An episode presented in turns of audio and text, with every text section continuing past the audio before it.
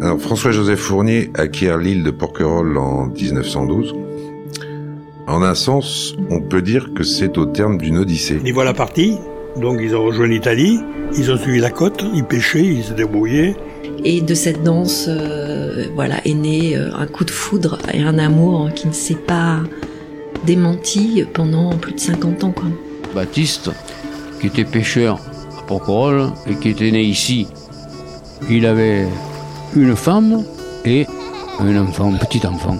J'ai l'âge de mon arrière, arrière, arrière-grand-mère quand elle a découvert l'île euh, en 1874. Au bout de deux mois, hein, ils sont arrivés à la tour fondue, une tempête épouvantable.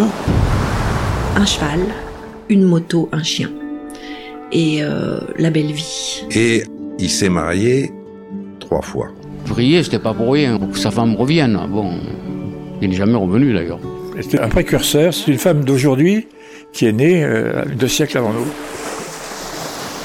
Porquerolles est depuis toujours le théâtre d'odyssées réelles ou fictives, immobiles ou vagabondes.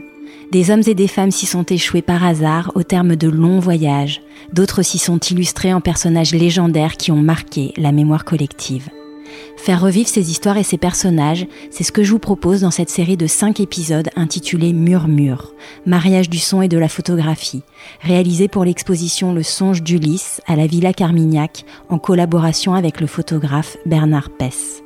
Ces cinq portraits sonores vous racontent des odyssées porquerolaises, récits historiques ou souvenirs auxquels se mêle parfois l'imagination.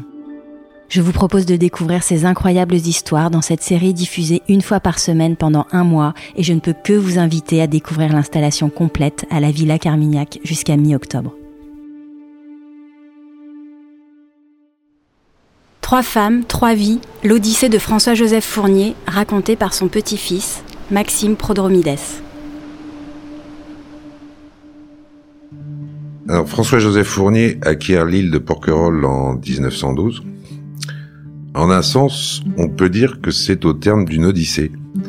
Comme Ulysse, il semble avoir lui trouvé son Ithaque et pas retrouvé puisqu'il n'est pas parti d'une île. Mais il se trouve que François-Joseph Fournier a toujours recherché la proximité de l'eau ou de la mer. Sauf qu'il est né sur une péniche en Belgique.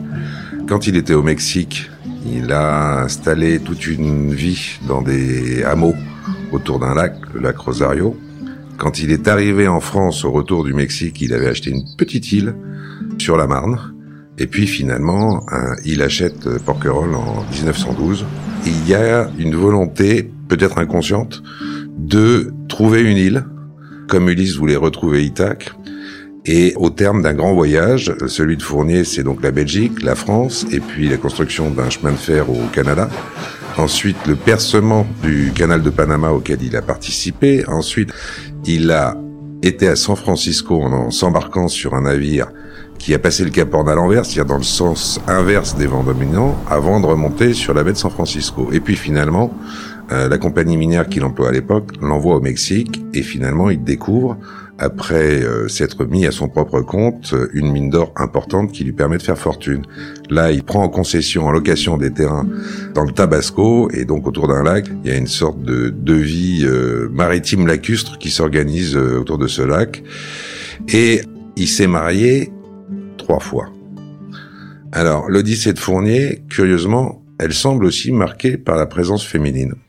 Quand il arrive au Mexique, euh, il est hébergé dans un petit hôtel à Mexico où arrivent en général des Barcelonettes. Les Barcelonettes, euh, ce sont des Français du village de Barcelonnette qui avaient créé une sorte de petite colonie à l'intérieur de la ville de Mexico. Et euh, cet hôtel accueillait les Barcelonettes qui débarquaient de France avant qu'on leur trouve du travail. Et là, il tombe amoureux de la fille des patrons de l'hôtel, qui s'appelle Claudine Calverac. Et il se marie. Et quand il va pendant plusieurs années investiguer euh, une petite montagne en pensant y trouver de l'or et de l'argent, Claudine Calverac va le suivre dans cette aventure, va vivre avec lui dans cette petite cabane, dans des conditions qui sont quand même assez dures à l'époque, hein, parce que voilà, c'est de la forêt. Euh, on est entouré de, de tribus indiennes euh, autochtones, avec lesquelles d'ailleurs tous les deux sympathisent, euh, au point d'aider la femme du chef indien à accoucher alors qu'elle était en mauvaise posture. Et malheureusement, Claudine Calverac ne peut pas avoir d'enfant. Donc finalement, ils vont se séparer. Et quand euh, François-Joseph Fournier arrive en France, on peut dire que c'est euh, le frais émolu du, du, Nouveau Monde, fortuné, mais prêt à tomber dans toutes les choses trappes euh, de l'Ancien Monde. Et il se trouve que la chose trappe, à ce moment-là, ça peut être ce qu'on appelle les demi-mondaines. Donc il tombe amoureux d'une femme très sensuelle, rousse, qui s'appelle Mathilde, qui le convainc de ses charmes. Un peu Nausicaa dans le lycée il se marie et il se trouve qu'elle peut pas avoir d'enfant non plus. Donc euh, et puis Fournier se rend compte que c'est pas du tout son genre de femme et euh, finalement il divorce une deuxième fois. Alors il est assez malheureux parce que euh, il rêve d'avoir des enfants. Il a passé déjà la quarantaine. Finalement, il rencontre à Nice un médecin qui lui présente sa sœur qui s'appelle Sylvia Johnston Levis. Ils ont 30 ans d'écart. À l'époque, c'est des choses qui arrivaient.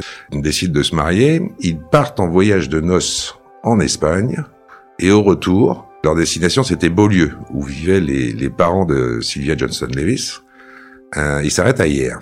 Et là, sur l'étude d'un notaire, ils voient une petite pancarte où il y a écrit « Il à vendre ». Donc ils se renseignent. Alors on dit bah, c'est l'île de Porquerolles qui est en face. Donc ils se font transporter à Porquerolles, ils font un tour de l'île. Ils montent au Fort Sainte-Agathe. Et là, François-Joseph Fournier dit à Sylvia la veux-tu? Et elle aurait répondu à ce moment-là, oui, avec entrain. D'où euh, ce qui est un peu passé dans la, la légende de Porquerolles, cette idée d'une île en cadeau de mariage. Et l'autre fait marquant dans euh, l'histoire de Fournier et des, et des femmes, c'est que il a eu six filles avec Sylvia et un garçon. Le garçon étant juste au milieu, d'ailleurs, dans la chronologie. Euh, six filles, toutes avec des caractères euh, bien marqués et différents. Donc, il était entouré de femmes.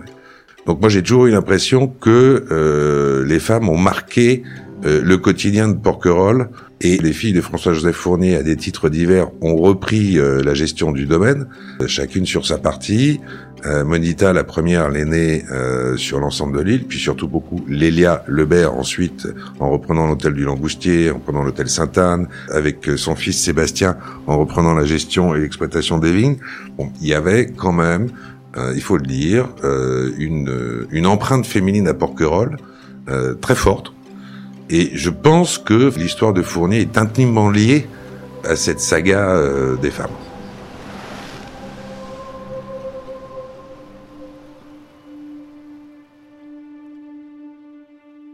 Pour celles et ceux qui auront la chance de voir l'exposition Le songe d'Ulysse, présentée par la Villa Carmignac tout l'été et jusqu'à mi-octobre, vous pourrez découvrir la silhouette et le visage associés à la voix que vous venez d'entendre dans l'installation Murmure, aux côtés d'œuvres plus imaginaires, mythologiques et oniriques les unes que les autres. Les portraits sont également à découvrir sur les sites Instagram et Facebook de Fragile Porquerolles ou sur le site fragileporquerolles toutattaché.com. À très bientôt.